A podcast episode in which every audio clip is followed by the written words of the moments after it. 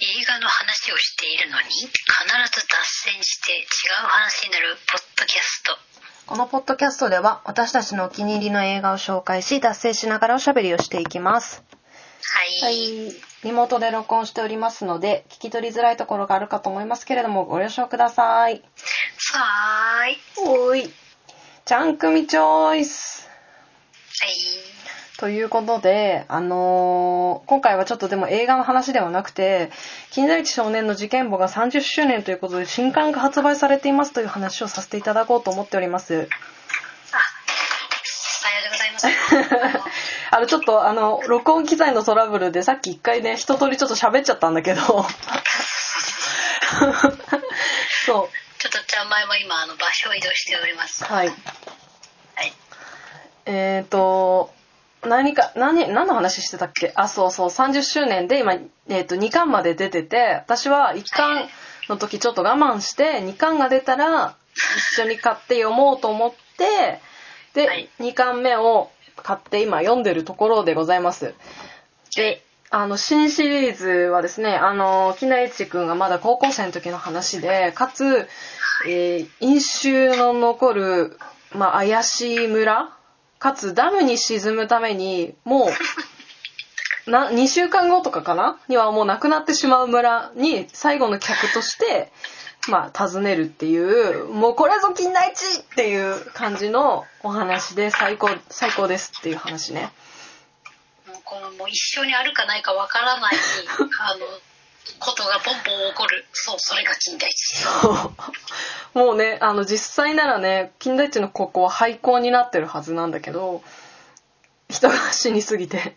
まあ廃校にもなってないし金田一たちは元気に毎日暮らしてるという うんあ、それで、あの、さっきね、ちゃんまいとも喋ってたんだけど、その、金田一のプロフィールが、なんか、た、とほほな高校生になってて、えっと、そんなプロフィールだったかなと思って。あそうですで、あの、最終巻をね、引っ張り出して持ってきたんだけど、表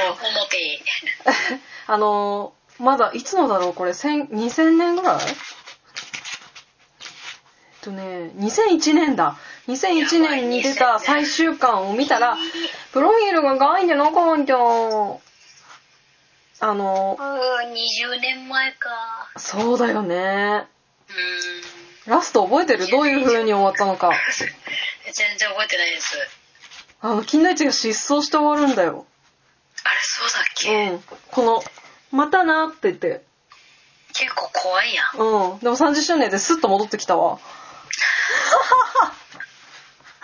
別に何かに巻き込まれたわけでもなくあそう、スッと戻ってきて。いや、わかんない。そういう描写ない。なんかもう本当にあの、この最終巻が発売されるまでの間の時間うんうんを多分描いてんだよね。ああ今そうだね新刊でそうそう、間の事件みたいな、まだ語られてなかった事件みたいなのが。はいはいはいで、久しぶりにさ、金田一の新刊読んでてさ、なんかすごい、あの、ヒントみたいなのが多くて、読者へのヒントみたいなの。えー優しいやんね、今考えると何も小学生の頃だからさ何も考えずに読んでたわけよ私ははいはいはいけどよくよく見たらなんかこういうさ覚えてるこういうさ太太文字が多いっていうのとはいあはといあったあったさなんうーんとねこれにあるかなあの怪しい人の点々点が多いセリフじゃなくてなんか怪しい人が何も喋らないんだけど点々吹き出し合って点々点みたいなねそれさ30周年の新刊でも、うん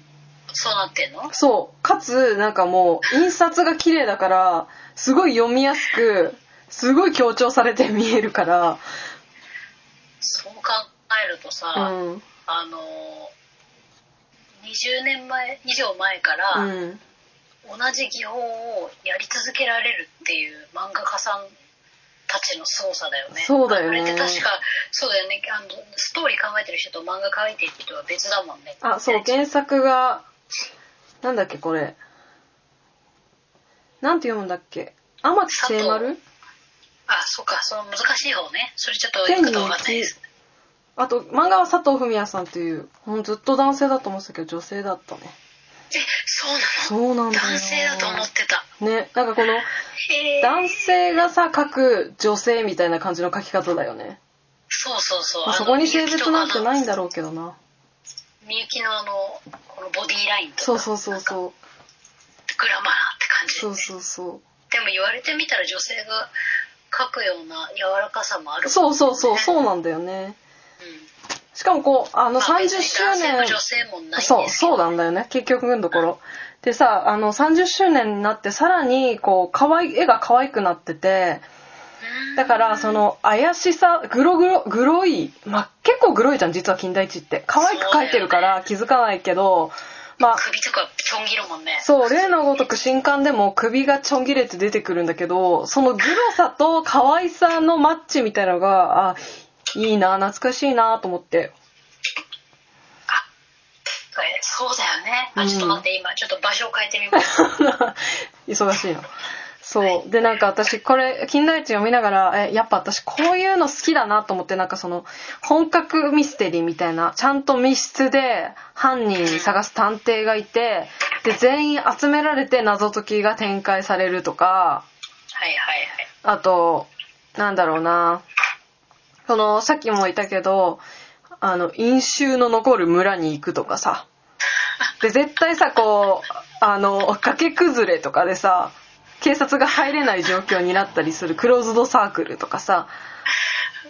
なんか絶対起きないことが起きるとか言ってるけどさ、うんあのそうじゃないとあの普通のことになっちゃうもんなそう、普通の、普通に警察来て普通に解決しちゃうからさ、その、探偵の役割が生きるってなると、その、警察が不在まあ、いても一人。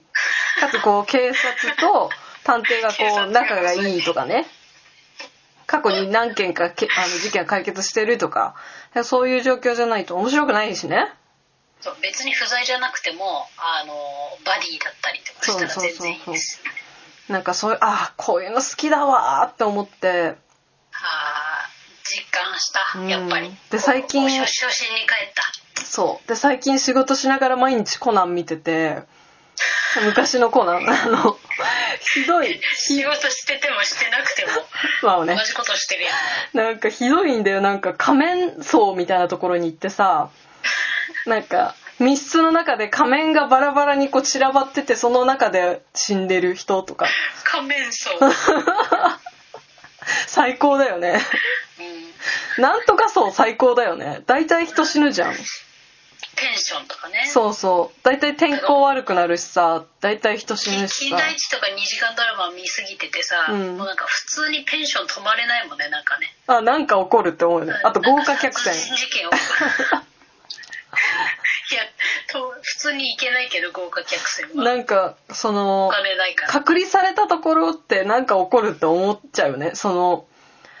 その映像作品のテーマがさ、殺人事件じゃなかったにしろさ、なんか孤島みたいなとこに行くとさ、あれこれ誰か殺されんじゃないかなって思っちゃうんだよね。邪推しちゃって。うん、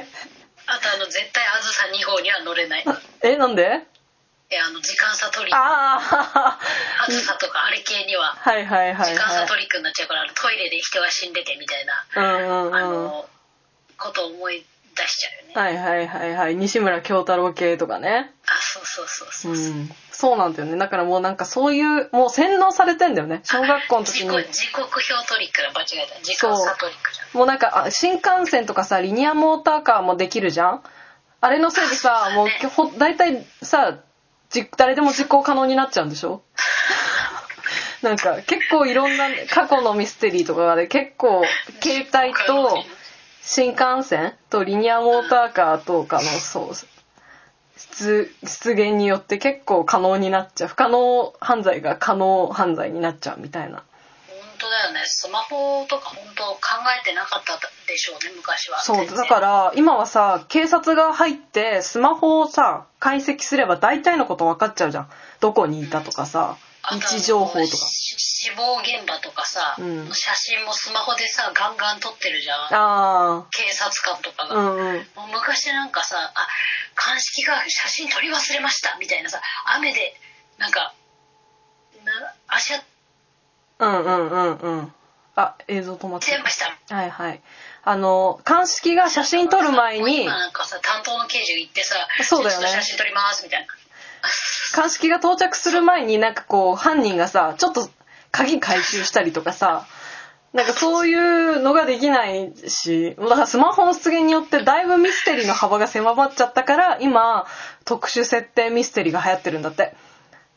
前もちょっと話したかもしれないけど、そそううかそうそう、魔法のある世界観とかさ、そう、霊能力のある世界観とか、なんかそういうのじゃないと、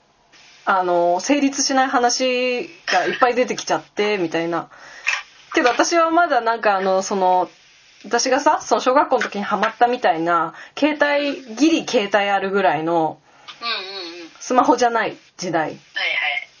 で、まあ大体あの山奥行くとさ、使えなくなるからさ、携帯なんて。昔の電波弱いから。そうだ よね。インターネットもないし、そうそうそう、今はさ、Wi-Fi とかさ、大体、別に携帯使えなくてもネット環境がそあうればそうそうみたいそうなそういそう、こネとット環境ないわけないからさ、無理だけど、その昔のその感じもいいんだよね。で、コナンってだ結構前の作品ってそんな感じだから、電話線切られてるとかさ、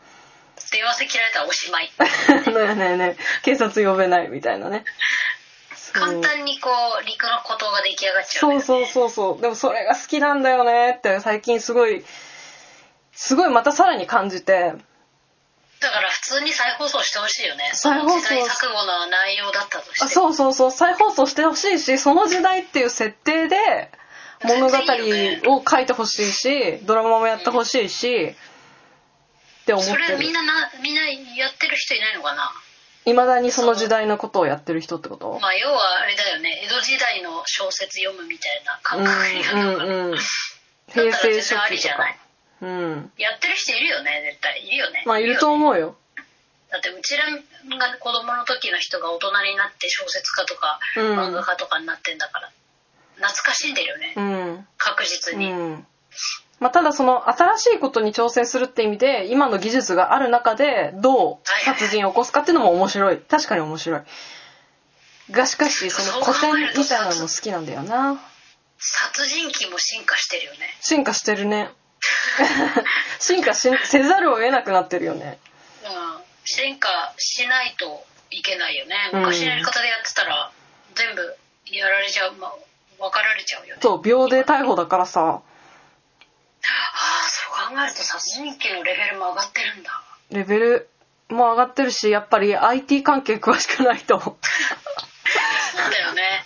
そうえなんか 最近読んだ小説本当にねすごいんだから小説に今の操作技術そうだよね最近出てきた小説もなんかそのやっぱ IT 詳しくないと無理な設定で w i f i を止めるってやっぱさちゃんとそのあのーねしかも w i f i なんてさ無限に飛んでるからさそうそうそうそパスワーうドさえ分かっちゃえば使えるもんね、うんだからそうそうそうやっぱインターネットから隔離するのは難しいんだよ、 難しいんだよ